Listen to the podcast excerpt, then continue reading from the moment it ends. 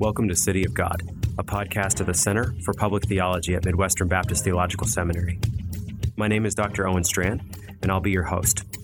Join us each week as we engage the city of man with the biblical wisdom of the city of God.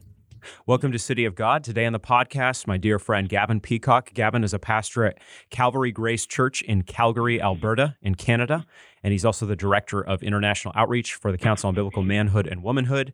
He's the co author of four books. He's a former Premier League captain and football player. Uh, but most importantly, he knows Jesus Christ as his Savior and he is in ministry. Uh, Gavin, welcome back to City of God. Thanks, Owen. Good to be back. You are, I think, the most uh, most featured guest in City of God's long and illustrious history. How does that make you feel? Oh wow, I think it's the greatest of my honors so far in uh, in my career. So uh, uh, to be on City of God, great, great, uh, great caption as well. I like it. A hundred thousand people watching you at Wembley, beating Man U, um, traveling the world, and yet being, com- yeah, it doesn't compare. Being doesn't on City compare. of God. That's right. so, Gavin, a, a few years ago, you and I did a podcast on killing sin at the level of desire. Uh, that came out of our shared work at CBMW and then our book, The Grand Design, that we published in 2016 together with Christian Focus. And Mhm. w- we were kicking around this idea. It didn't originate with us, of course. It's it's scriptural, uh, and then different voices in the Christian tradition have talked about sin at the level of desire. But in in recent decades, in recent years in the evangelical movement, sin has been understood more at the level of action, more more as you know a, a behavior that you do. And, and you and I putting our heads together and again trying to dive back into scripture as best we humbly can argued in grand design and then in some other content that you should kill sin at the level of desire. We saw a really strong response to a podcast we did. I think it was in 2017. I don't even know if it's still playing uh, on my website, but we saw a really strong response to killing sin at the level of desire. And I know you've had numerous guys you minister to at the church in Calgary respond to killing sin, not just again as a behavior, but at the level of desire. What have you seen when you've shared this material over the years with, in particular, young men? Mm. Well, I, I've seen a, a, great level of, uh, if I could put it like this, a pastoral success, or um, in another way, you know, a, a success in uh, in the Christian life in terms of victory over sin, because it's all been about identifying.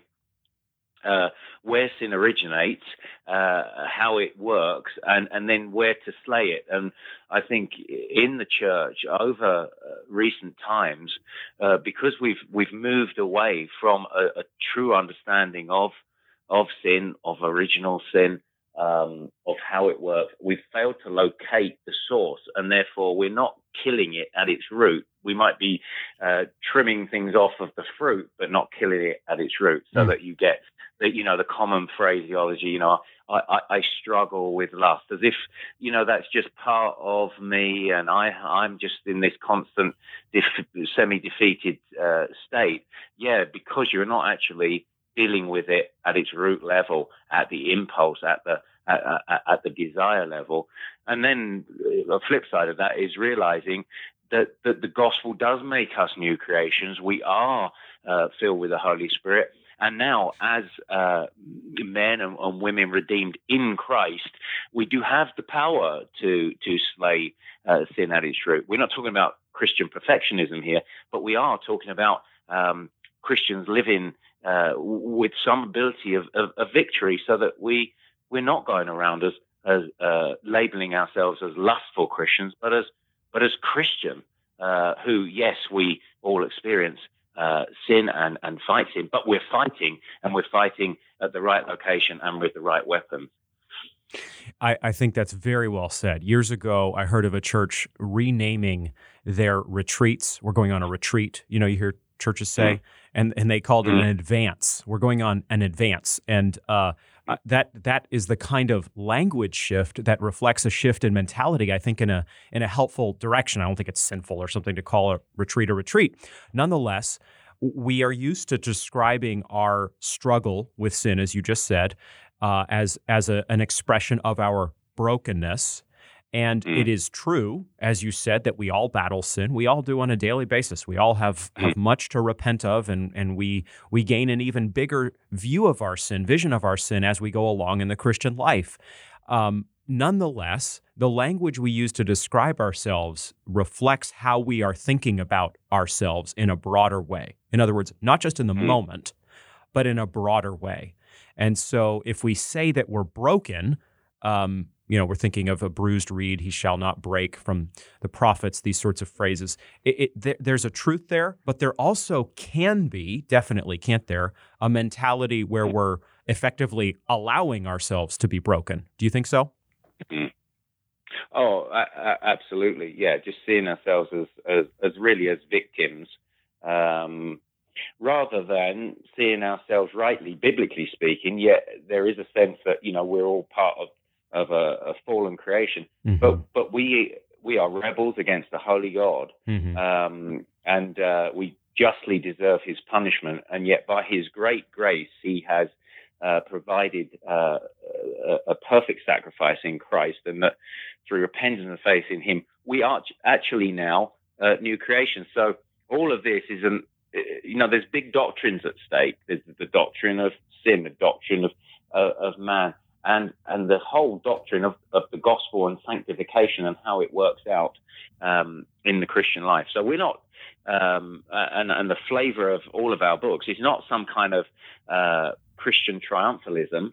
Uh, as if to say, you know, oh, it's all just a breeze now. No, there is a holy war going on, but yes. we've got to understand the war rightly. We've got to understand the enemy rightly, uh, and we've got to um, understand the, the, the, powerful weapon we have, not in our in of ourselves, but in Christ. Mm-hmm. Christ is sin is way more pervasive uh, than we think and goes deeper than we think, and Christ is way more powerful uh, than we think. Once we get that right, as we outline in the books, you know, and and alongside that, this this this clear doctrine of, of, of sex and sexuality rooted in creation, um, people, Christians, can actually start having a right view of themselves before God um, and actually have clear victory uh, in the in these areas. We, are talking about lust here, but um, we also talk about homosexuality and transgenderism. That's exactly right. You're alluding to this trilogy that we just published with Christian Focus, uh, you and I together. What does the Bible teach about mm. lust? What does the Bible teach about homosexuality? And what does the Bible teach about transgenderism? It's uh, a trilogy, as I say, three short books, not aimed at scholars, uh, not aimed at the highest theological discussion level, but aimed at real flesh and blood Christians. In addition, we think that these three little books, short books, readable books, will serve pastors as well. Uh, they're a kind of grab and go resource. If you don't have uh, months and months, you know, to read a 600 page tome out there on sex and sexuality, well, here are 130 pages uh, to dive you right into, as best we can pull it together, what the Bible teaches about uh, lust, homosexuality, and transgenderism. And the, the two burdens of the books that you just nicely brought out are really this number one, to take our sin much more seriously and to see that sin sin uh, attaches to us at several levels the level of identity thinking desiring and acting uh, the level of identity thinking desiring, and acting. We really focus a lot on the level of desiring because scripture gives a lot of attention to that. Matthew 5, 21 to 30, for example. And then the second major contribution that that you bring out, I focus a little more in these three books on the, the sin aspect, and, and you focus more on union with Christ and how powerful the gospel is. So we're doing something,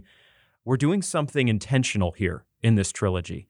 We're, we're trying to say, uh, as you did a minute ago in a form, sin is worse than we think. It is not just once a week, you know, when, when we raise our voice a little bit.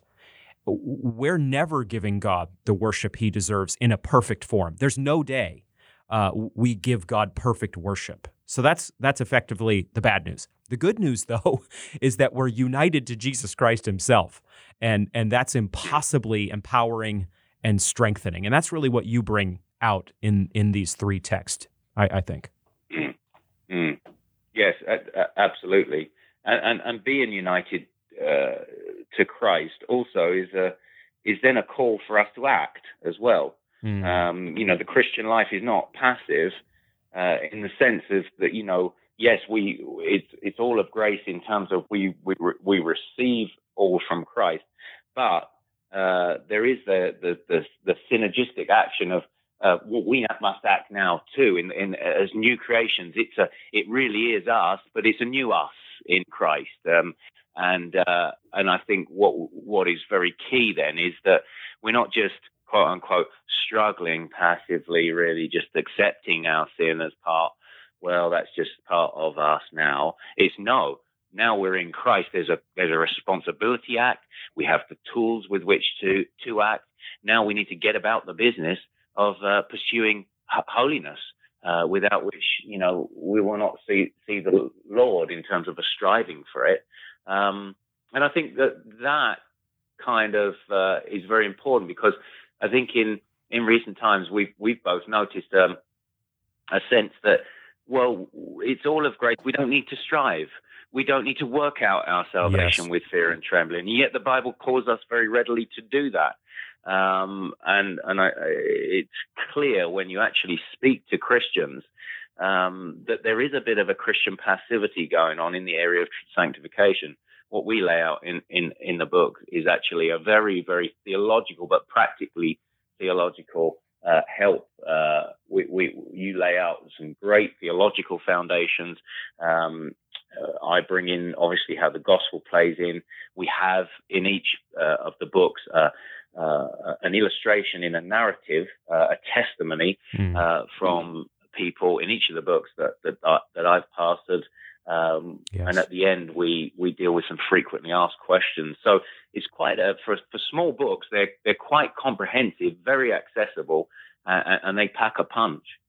They do, and they represent a different understanding of these three issues, of the issue, I think we could say it most broadly, of porneia in the Greek, from, from the Greek mm. New Testament, sexual sin, uh, which in many cases in the New Testament isn't exactly defined. It doesn't always have this sharpness to it. It, it is intended, it's used on purpose to refer to a broad category of sexual sin that I think, that I argue, we argue together, you could call pagan. In other words, this isn't according to God's creation and God's design.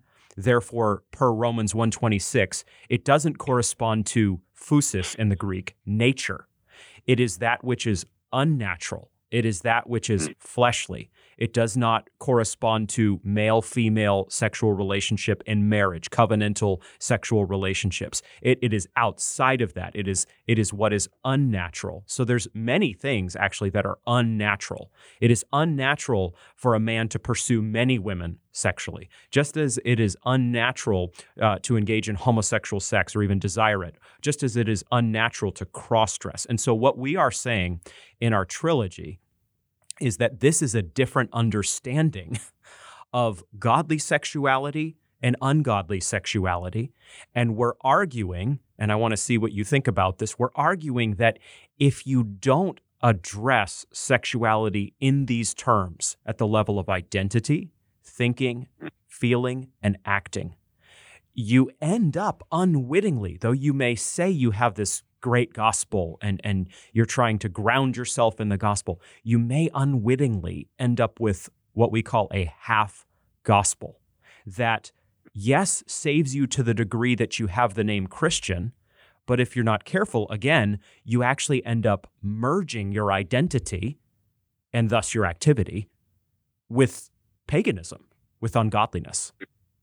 Mm, mm and hence the ter- you know oh, oh, I'm just a lustful Christian, oh gay Christian, uh, LGBT Christian. Yes. N- no, you're not. If you're saved, you're a Christian. Uh, you don't then define yourself uh, by sin for which Christ died. Um, and, and and and so it's very important to to to lay out God's pattern. So this then thinking back to the grand design, and we kind of had this blueprint of, of God's complementarian pattern and design for the sexes. If you don't have a robust complementarian understanding of the sexes, both created in the image of God, equal yet different in terms of the physicality and, and, and their roles yes. uh, with one another, if you don't have that laid out, rooted in nature, rooted in creation, it's very easy uh, then to then to drift and to begin to accept what is pagan sexuality in incremental amounts, as we've seen our uh, society in particular, but not just the, the, society in general, but but the church really, really drift on these things. Um, and what we're we're saying is get right God's blueprint, get right God's pattern, and if God says it's wrong, then it's wrong to desire it. Mm-hmm. Right. So if God says, and if God says it's right, it's right to desire it. So then our, our desires, our impulses are not uh, neutral. They're good or bad, but what de- what defines whether they're morally good or bad is the end of those desires, mm-hmm. uh, the goal of those desires. If it's for something that God says is good, then they're good and right desires. If it's for something that God says is evil, then they are evil desires which must be put to death. But if you don't have the blueprint laid out properly, uh, you're going to be confused as to what is good and what is bad desire. That's right. And you have to go back, therefore, to the creational design, as you just said. You have to understand Genesis 1, 2, and 3. Um, you have to understand in Genesis 1 and 2 that God is giving us creation order. He's laying out the way things should be. That is ruined in Genesis 3, and yet also creation order in, in the giving of the curses is upheld. But then as we try to lay out, we're not just returning to Eden in the gospel in the name of Jesus Christ, by the blood of Christ, through the resurrection of, of Christ, faith in these realities. We're actually becoming new covenant creations, as you've said several times. We're a new creation in Christ, which is, uh, you know, keying off of that biblical theology of creation and new creation, 2 Corinthians 5 17. So we're, we're, we're living into not simply Adamic reality, what we're created for originally, way back when. We're now in Christ becoming part of what God was always driving things to be in his son. But again, we compromise all that if if we don't lay hold of these biblical realities and especially going back to that design. Gavin, when you when you share this material, we have a bunch of concepts on the on the table here. We have just a few more minutes in this podcast. Uh, when you share this with people in a counseling session, a discipleship session, a men's training session, you speak all over the world about these things. Mm. How would you, of course, there's going to be a lot of responses, but how do people respond to this material? Are you seeing men, uh, for example, you counsel, uh, end up going away from your counseling sessions where you lay out that sin is not just action, but it's desire uh, and, and, and in a broader form? Are, are, they going away depressed or are they going away mm. encouraged in Christ? What, what would you say? I, I think generally uh, encouraged in Christ as a, as the bottom line. Um, and, and, and it's, it's important to say that, you know, what we talk about uh, repenting of, of, of, desire of, of these impulses, whether they are invited or uninvited. So, yes. so uh, a lot of people are saying, well, you know, if I start lusting after uh, a member of the opposite sex, um, then yes, I, I, I start following that on in my mind. Um, I need to repent of that. Um, but we're saying no. If you have an uninvited impulse, that's something that just it's not premeditated. It just comes up in you in a in a moment. You must recognize that as sinful, and you must repent of it there and then. That's right. In that way, you really are severing it at its root. Um, some guys are, uh, uh, uh and obviously uh, women. This is not a lust. If we're talking about just lust here, is not um, an, an, issue that's just for for guys at all. Right. Um, are very surprised at that. They're very surprised at that. Well, the, and and some will say that's really defeating because I can't help it. And yet, what we're saying is, no, this is where it's actually you win the battle because you're killing it at its root. Um, and we're yes. we're also saying, and what we're talking about here is this is the way sin works in general. So I'm not coming alongside you as the counselor counseling you for your lust problem as someone who's out to make you feel so bad about yourself that you have no power. I'm actually saying, listen, I'm more like you than than you realize because I'm battling all sorts of sins, uh, anger, envy, anything like that. These impulses can rise up at any time, and if I only repent of them when I start thinking about them, or if I've acted out on them, then I'm not killing its root. But if I start repenting as soon as the impulse comes up, boy, now we're really dealing with. I love to, I love to use sporting illustrations. Owen, as you know, um, I love. I, will I'll, I'll start with soccer, uh, but you can you can relate it to to any sport. And I talk to to people and say it's like when you're practicing soccer and, and someone passes you the ball in practice, and you practice turning with the ball to your right, to your right, to your right. You do that drill, you know, 20 times, and then you do it to the left, to the left, and you can, you know, you you can use those examples with basketball or, or, hockey or whatever. I said, but you're doing it in practice so that when you come to match day, it just becomes second nature to you to turn. Mm. And, and of course, now we're talking about repentance in terms of turning repentance. You train yourself.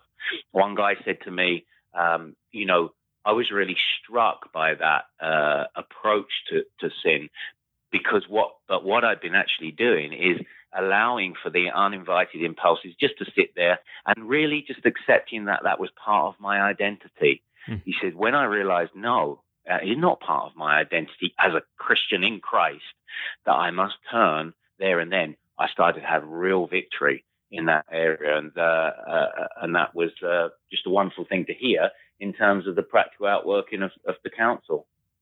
That's right.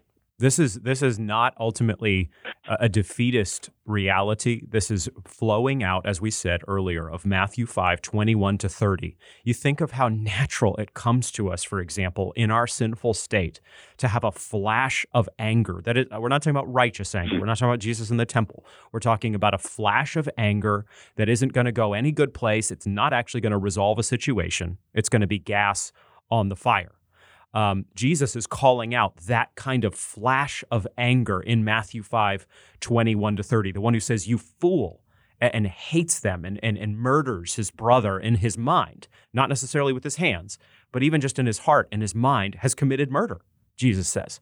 So he's escalating uh, an important theological word. He's escalating the, the Ten Commandment principle of thou shalt not murder, and he's making it not simply a matter of action but a matter of the heart and of the mind. Mm. And, and so when we have a flash of anger that is unrighteous, we know as Christians, honestly, through the indwelling ministry of the Holy Spirit in all of us, we know that's not right. And, and we know we shouldn't excuse it. We may still try. Well, mm. what we are trying to say in this trilogy is that sexual sin is no different. There's not a separate category. If you have so called gender dysphoric desires, if, or if you have same sex attraction. And these are real things that we face and we must battle in this fallen world. Certain people do have these struggles. Those are real issues, those are real challenges, but we must not see them in fundamentally psychotherapeutic terms or in psychological terms. Uh, matters, uh, you know, simply to kind of uh, address at the level of, uh, of behavior we must address these matters in theological terms and in moral terms, and we have to call, as you said rightly, even uninvited impulses that are not directed to godly ends sinful. We must call it that hmm. way. That's actually the moment of, of liberation, isn't it? Indeed. Uh, and we've, you know, we've, in the last 20, 30 years, a bit of a bourgeoisie Christianity bit of an you know an easy come, easy go Christianity, mm. uh, uh, Christianity without the cross, mm. um, and so that when we when we experience suffering or, or, or discomfort, um, it's like, whoa, this is you know, we could put it this way. Uh, Reformed theologians would say, um, well, we're not, you know, we're not part of the prosperity gospel, but but yet, if we look at modern day Christianity in evangelicalism, there's more prosperity gospel in our blood than we actually realize. We want an easy life, an easy road, not not a not a narrow way. Uh, and and of course, suffering is part of that, but also battling, fighting against sin. Uh, the Christian life is a life of repentance, as, as Martin Luther said. Yes. And, and that's not an easy thing. Uh, and yet it's at, at, the same time a glorious thing. Uh, it's like training, uh, again, in sport. It hurts, Yes. But of course, the end is that you're fit, uh, and this is a this is a spiritual training that we're engaging in here uh, for a spiritual fitness. Uh, there's a pain involved, but there's a glorious pain because we know the end is, is good. The end is is holiness and more Christ likeness. If we're relying on uh, yes. our performance and, and us looking good, then we, yeah, we will find it we will find it difficult to keep repenting. But if we are wanting more of Christ and, and seeing the glory of the gospel, the more we see of our sin, the greater we see the cross. That's right. That's right. And and this is how we see as we wrap up here. This is how we see that this isn't a separate, super stringent calling for a certain kind of, of believer or someone who has a certain sin pattern. M- make no mistake, some people are in all out rebellion against God, and that manifests in particularly awful ways. And throughout Scripture, Old and New Covenant is condemned in the strongest possible terms. We think of abomination, toba, for example, in the Hebrew. Uh, we think of mm. Romans 1, indicating that same sex behavior is especially uh, uh, displaying depravity and, and signaling rejection of God's, not only God's will, but God's design. Nonetheless, when you embrace killing sin at the level of desire, at the level of impulse, as you have been saying so well here, what ends up happening is not that you point fingers at other people ultimately. You try to help sinners of every kind, including those trapped in sexual sin, including those uh, uh urged to see their sexual sin patterns as a good part of their identity. You're helping them, but you also turn your focus on yourself and you see, wait, this isn't some special calling for, for certain people out there whose sin is especially wicked. This is my calling. I have to kill sin at the level of desire. And, and this is where I, I think we see that that this is liberation. This is this is painful, as you say. This is like training. It's not easy. But who said, whoever said the Christian life was supposed no. to be easy? It's actually supposed to be the opposite. Mm. Yeah, indeed. Well said. Well, Gavin, thank you so much for being on the podcast. We're going to continue the conversation. Uh, really appreciate your work here, uh, Clarion Words, Counsel, um, contribution to the the trilogy. What does the Bible teach about lust? What does the Bible teach about homosexuality? What does the Bible teach about transgenderism? Out now with Christian Focus. Thank you for coming on today, Gavin. Thanks, Ollie. Great stuff. Thanks for listening to City of God, a podcast at the Center for Public Theology at Midwestern Baptist Theological Seminary. We're so thankful you stopped by. We encourage you to continue to join the conversation at cpt.mbts.edu, the official website of the center. And we encourage you to follow us on Twitter and Facebook as well. Join us in coming days as we continue the conversation on what it means to be the city of God in the city of man.